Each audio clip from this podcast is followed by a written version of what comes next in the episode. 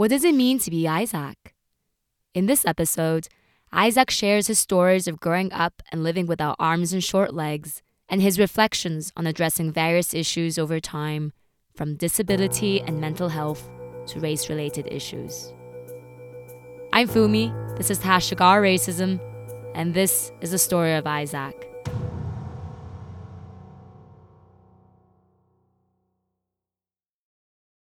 I'm Isaac, born with a disability called limb pelvic hypoplasia, which means I have no arms and short legs.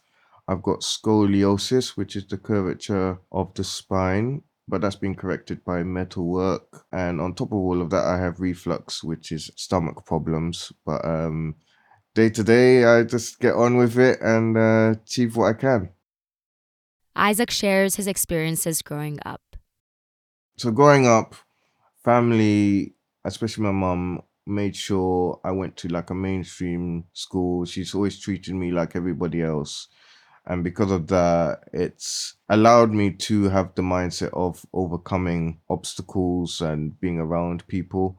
She really did push for me to go to a mainstream school it was a bit of a, a, fight to do that but because of that pushing and the people that i've met during this time it that's how i feel i've not really seen the race thing because i've just been built to just i guess you could call it quote unquote normal um to just live a normal life. Obviously it's come with its challenges but i think the times that i've found where i've kind of not felt normal is you know, for the beginning part of my life, not being able to go on the bus because it wasn't accessible, or going on the train because it wasn't uh, stations weren't. I couldn't get on the train, and I had to let them know forty eight hours in advance. You know, that was, um, you know, sometimes we don't know if I'm going to travel in 48 hours, but you know, back then you had to let them know in that time, and if not, you wouldn't get assistance. Like you couldn't go up and ask for that. So in that aspect, I did feel a lot different, being able to access things, being able to travel. It was a lot more difficult, and I did feel excluded. Even you know, primary school and secondary school, having to get a school bus pick me up instead of just walking with other students. That was also made me feel different during school and having learning support assistants, which was great help, but everyone else was writing their own things and I had to tell someone my answers, you know. So there were aspects where I did feel out of place, but on the other hand, it did make me feel included in some of these aspects. So it's an interesting thing to think about because so in my school there was a department for people with disabilities and there are loads of learning support assistants who would assist us during class or make us eat make us eat, help us eat during dinner times, and support us with the whole school day, really. But with that came, it was kind of like, as much as like they helped us during class and which was mixed and um, during break time and all that kind of stuff. There were times where, well, it was every day that when we came to school. So yeah, we all came on like three different buses so all the people with disabilities came on the bus. So we were together then. Then when we got in, we went into the place called the medical center where we would get people to get our coats off and stuff. So again, all the people with disabilities were together then. Then when it came to like lunchtime, we all sat around the table because it was easier for the learning support assistants to help us.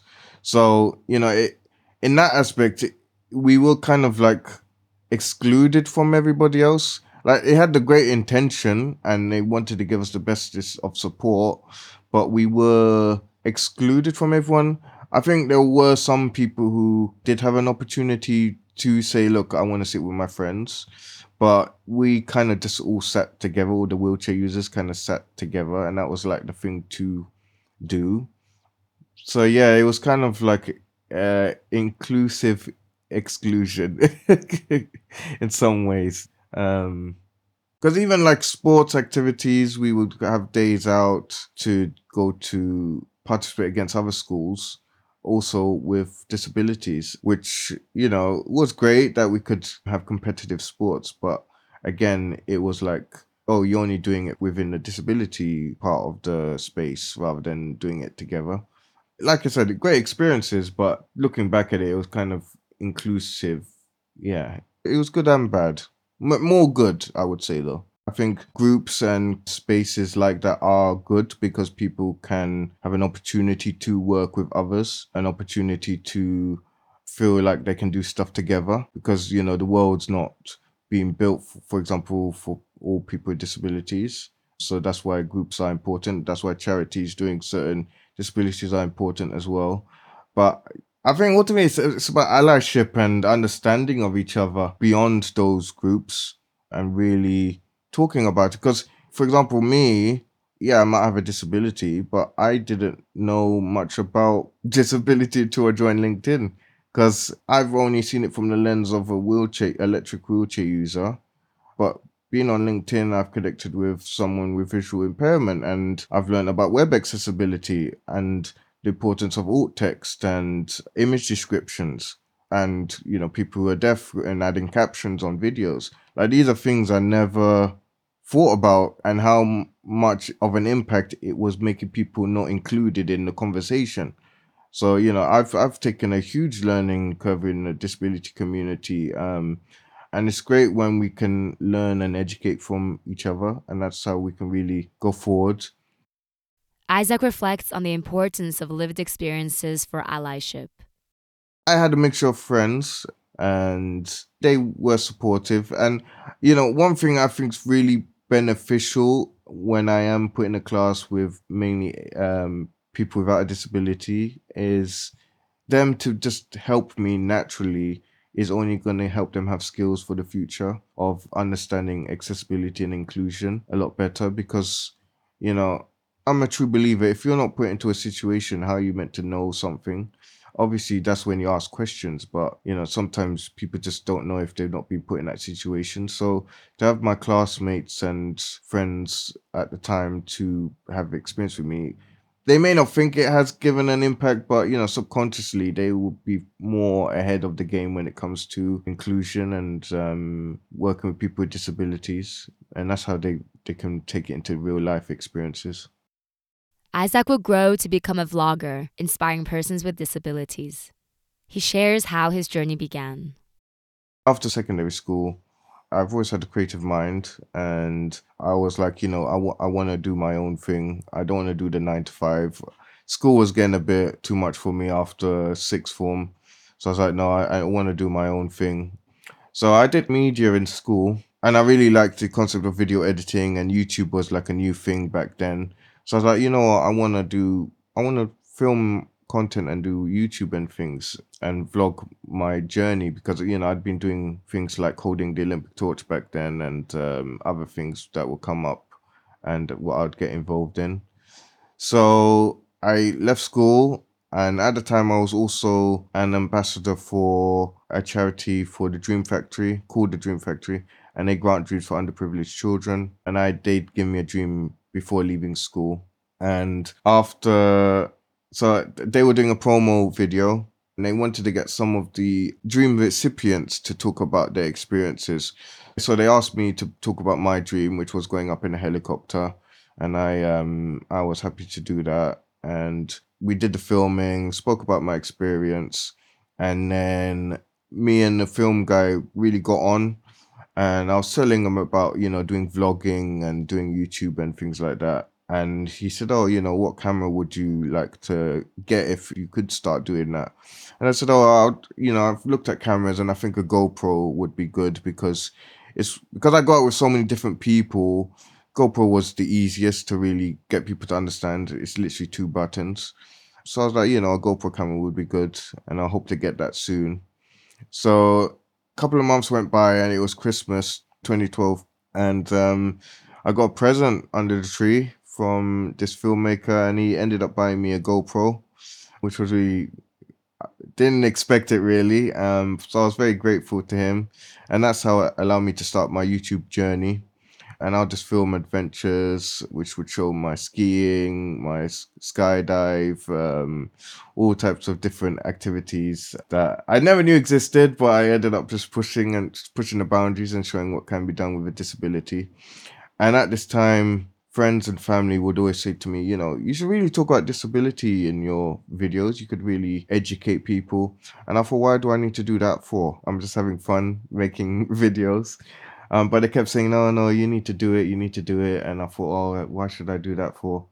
So I ended up continuing doing the videos and kind of ignoring what friends and family were saying.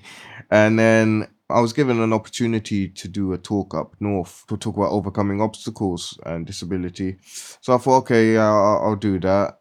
So I ended up doing this talk, and then afterwards, this thing's always stuck with me. A woman came up to me and she said, you know, I get a lot of pains in my legs, um, and I'm always complaining about it. But after hearing your story, it's really changed my perspective on things. And that was kind of like the first time I'd heard the impact I was making, not from a friend or family member. So I was like, okay, maybe I can start incorporating that into the videos, which I did. And a lot of people were finding it really insightful and um, really liked that I was talking about it. Isaac continued to make videos and in 2017 won a vlogging competition. This success, while having its benefits, did not come without new challenges. From that win, I was given an opportunity to go into television. I was in the newspapers. I was given a one to one mentor from YouTube. And, I, you know, back then my mindset was like, okay, now I'm going to get a million followers. I'm going to have a successful YouTube channel. I'm going to be an influencer. I'm going to be amazing and all that kind of stuff, right? And then months went by and that didn't really happen. So that really took a toll on my mental health. And I, I really got unmotivated at the time. And I was, at the beginning, I enjoyed doing videos. But then I was like, oh, I'm putting all these hours in and I'm not getting the viewership. I'm not getting this and that and the other. So I kind of got very demotivated and it was making an impact on my mental health. As this was happening, I also thought to be happy in life, you had to be in a relationship. So even though I was doing all of these cool things like skiing, skydiving, tall ship sailing, all of that, internally I wasn't happy. And I thought the only way to get that happiness was to be in a relationship. So I was blinded by all the cool things I was doing. Like obviously I, I was grateful for what I was doing and I was happy at the time, but internally I wasn't. So I was like, okay, well, the obvious thing is to get into a relationship. That's what's going to make me happy. So I, I, I kind of was more focused on that than anything else that I was doing, and it became quite dangerous because it, there were times where girls would be nice to me, and I ultimately thought that they just liked me. And when I found out that they didn't like me, it would make me feel quite down and bad. And then I'd be one of those people who'd share my feelings online and say, "Oh, this person's done this to me again," and and then the person would end up seeing it and then they would say oh no it wasn't that and how dare you write kind of things like that and that would make me feel even worse because i wasn't in the right mental capacity so that was happening and then eventually did end up getting a girlfriend and we went out for a couple of weeks and then i realized i still wasn't happy internally and i thought why am i still not happy i finally got what i've always wanted so I became quite selfish. I was like, I finally got what I wanted, so I'm gonna make sure I'm happy now. Um, and um, obviously, to be selfish in a relationship that doesn't work, so it didn't really last long. So that and the video kind of came together, and it got just got to a breaking point. Um, oh, actually, before that, there was a third thing actually as well. The third thing was, as I was talking about disability and advocacy and stuff, I only thought looking at other influencers, they only show good sides of things. So how can I? And I wasn't feeling great, but I thought if I talk about bad stuff, no one wants to hear that, and I won't be seen as this inspirational person or someone who's really motivating them. I can only talk about good things. So you know, I wasn't openly happy to speak about it because I thought I'd be disappointing people. So yeah, so that was the third thing, and literally all things came together and got to a breaking point and I was like, okay, I really need to understand why I'm not happy. And that's when I took a step back and took upon myself to learn about the mind. And the first thing which came to my mind, and I don't know if you've seen the film called Lucy. It's a film where a woman uses more than 10% of her brain. And I don't know why this popped into my head. and it did. And I, I thought, oh, is it is that fantasy or is it re- reality? And I searched it on YouTube, ten percent of your brain, and that's when I came across a guy called Bob Proctor, and he was uh, talking about the law of attraction and how we think, feel, and speak is reality that we create. And I was really fascinated by this. That I kept on learning about it, and I became quite honest. Uh, Well, I, yeah, I became more honest and understanding of how I was actually feeling, and being more open of speaking about it. And I came out of that feeling right. I got to just be positive about my life. That's the only way forward. Um, I'm gonna be fully fo- positive on things. Then I learned about meditation, something I mocked for quite a while. I was like, how can you breathe and feel better about your life? It didn't make sense to me, but I ended up doing it, and uh, and I was like, okay, I understand now. It does make sense. so yeah, did that. Um, did that for a whole year. I was like, okay, I'm in a much better place now. I don't need to do any more meditation. I don't need to do any more learning. I'm in a much better place now. Two weeks later, back at rock bottom. I was like, how did that, how did that happen? Like, you know, that, I never thought that would ever happen. And that's when I realized it's a journey rather than an end destination. And to keep practicing and keep on learning about it. And to have a realistic mindset rather than just a positive one. Because being realistic prepares you for negative and positive situations. So um, yeah, that's been my mental health journey, and um, more openly talking about it. I talk about it on LinkedIn and all my socials more openly, and people really appreciate it because it's human. And you know, being honest with myself is uh, not only helping me, but it's helping others.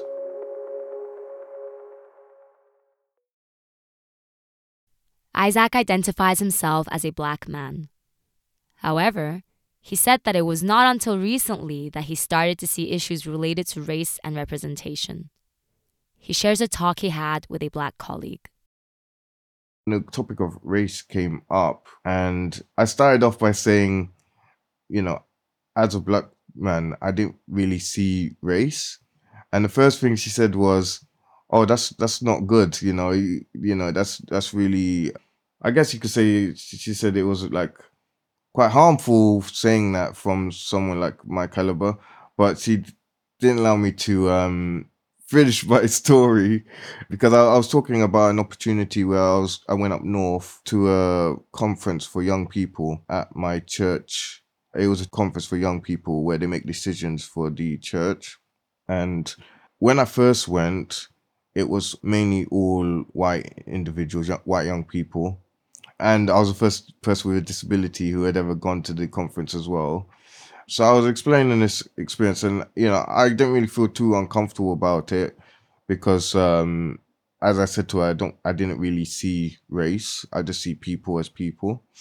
So we went to the conference, and then they learned a lot about access, and because the train station wasn't accessible, so they had to change the train station for people with disabilities. They ended up doing a ramp in the stage a couple of years onwards, and then they started to bring more people with race in, which was good. But again, you know, I just saw people as people. And then one year when it was a lot more mixed with race afterwards, there was a photographer who was taking pictures. And then every year they produce a magazine which comes out. And most of the pictures chosen were of just uh, white young people. And I didn't really notice it at the time, but another advocate uh, who used to be the min- our minister of our church wife, who's very strongly about race and make sure everyone's represented, emailed me with this very strongly worded email saying, "Have you seen this magazine? And there's not much representation and all of this kind of stuff." And actually, that was kind of the first time I'd really saw it and how people weren't represented.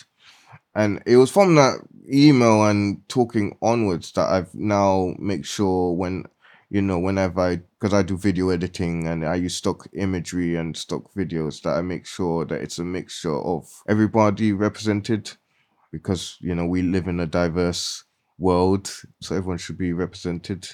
So I, i'm more clued up with it now and i make sure that i try and make the best of representation in my content. And after i told the woman that in our conversation she was like okay now i understand so Isaac says that after noticing the lack of representation in media, he's become more attentive to this issue in his creative work.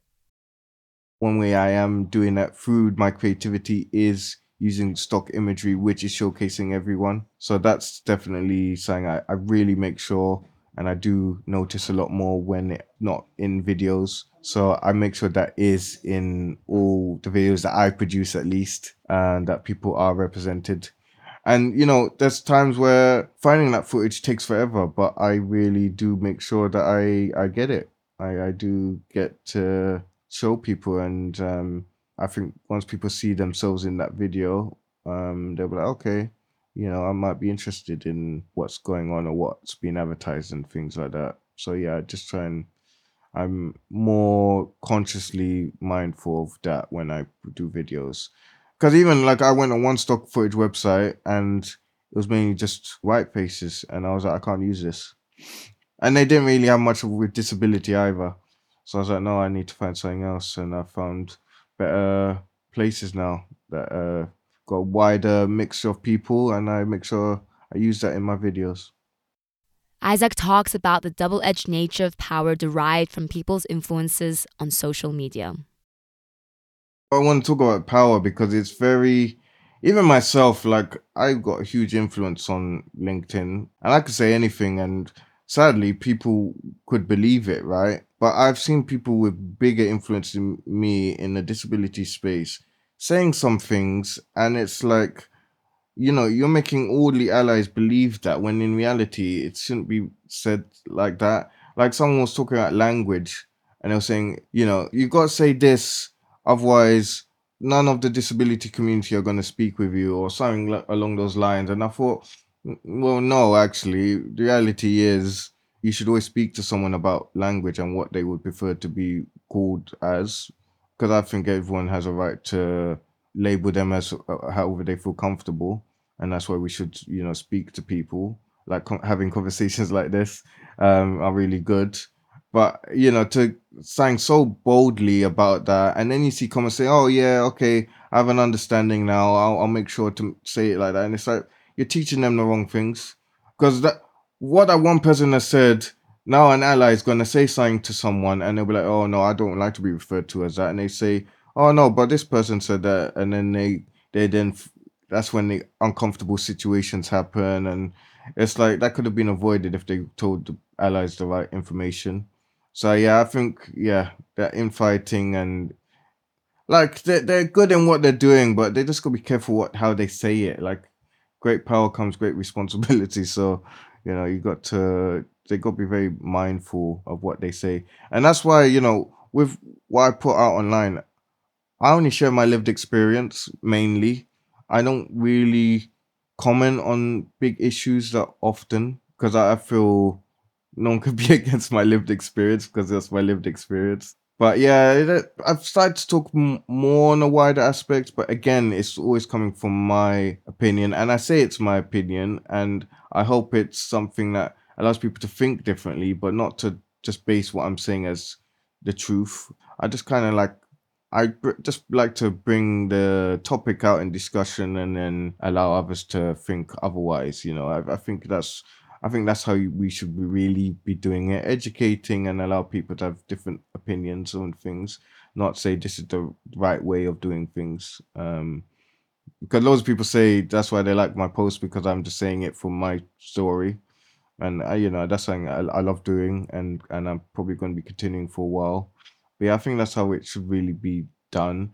And obviously, there are times where if it's a total injustice, yeah, there's always a right and wrong way you should do things. But in the scheme of things, yeah, we should get people in the conversation rather than telling them.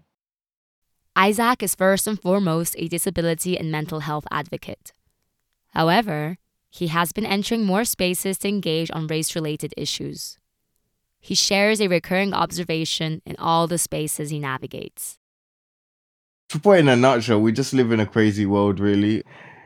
The more I've been involved in these communities, the more I see I see two sides of a coin. Either people are in it together and they really want to make a difference and they're all doing it for the right reasons, or the other side where they seem to be doing it for the right reasons, but either they're doing it selfishly for individual gain. And again, like we mentioned about the infighting, you know, I think every community, every behind the scenes that I've seen, it's just, it's just crazy, really. I just, I come out thinking like, how did I get myself in this position? Because you know, I'm not some someone for confrontation. I, I, I call people out if if you know there's a time and place for calling people out. I don't just do it for fun. You know, there's time and place for everything. But I've just seen a lot of just things that just shouldn't happen in in these spaces. For example, the fashion industry already a crazy world. You know, people at certain size models and all of that, and now I make people making the change and I've been to very inclusive fashion shows where race, gender, uh, culture, uh, every community is represented on the on the catwalk, and I think that's that's a great thing. And I've been blown away by what people are doing. On the face of it, it's amazing, but when you look behind the scenes, it's like, was that actually adaptive clothing, or was that person actually represented in the right way? It's just you know, it's behind the scenes which I just find crazy within the communities. But when people do it right and everyone has great intentions, yeah, it's amazing. But sometimes it's just, yeah, they're just doing it for personal gain, and I think that's wrong. But also, one thing which always seems to confuse me, and that is why have we still not got to a point where accessibility is not at the forefront of every conversation? because accessibility is one of those things that can affect everybody. For example, making an entrance accessible is everyone can go in, in. It's not just a person with a disability. And anyone can have an accident, anyone can have a health condition which may make them have a disability. So why wouldn't you want to make that the forefront of every conversation when it's affecting everyone? It's a it's a human thing to make things accessible. So yeah, that's that's uh very difficult one. Despite his increased focus on race and other societal issues, Isaac says he feels most comfortable talking about disability. I've always had the lens of disability, and because of that, I've always felt as if that's been my biggest discrimination when I am not able to do things. You know, not being able to access bus because um, he lets a buggy over priority over me or train stations not being accessible. I've always had the disability lens and I've always feel more comfortable talking about disability because, you know, that is my day to day life. Sorry, it's race, but I've always felt more comfortable with um, talking about disability and, you know, throughout this journey, I've really connected with those in the disability community and uh, I feel like I'm making a difference in changing people's perspectives in that area. Against the background of his experiences, Isaac shares his take on what it takes to be an ally for all issues. You know, in regarding to disability and the spaces that I've got myself into, it's just about talking and realizing there's a lot more uh, in common between each other than we know, and just just talking with each other, having conversations like these openly, and as long as your intention is is right, then don't worry about what you say, um, because you could tell from a genuine and a not genuine person. So yeah, just have these conversations, ask questions, and uh, learn and educate from each other. And also, I do want to say, and within those conversations, I feel it's a responsibility for those educating and not to say they should have known that because not everyone knows everything. So we should educate. And then for people on the receiving end to listen and learn. So yeah, it's a two way street. I think you just got to take that leap and uh, learn, really. I, I mean, like I said, I've, I've learned so much from the disability space and the race space and LGBTQ community. Yeah, there's so much to learn. And why not? You know, why not learn? It's only helping us grow together.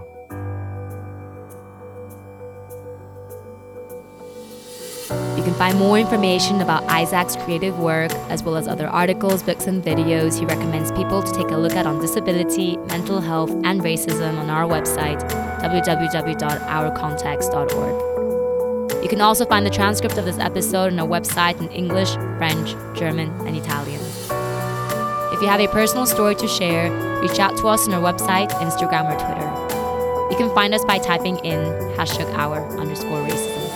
This is Fumi and hashtag our racism. See you after summer break on September 6th.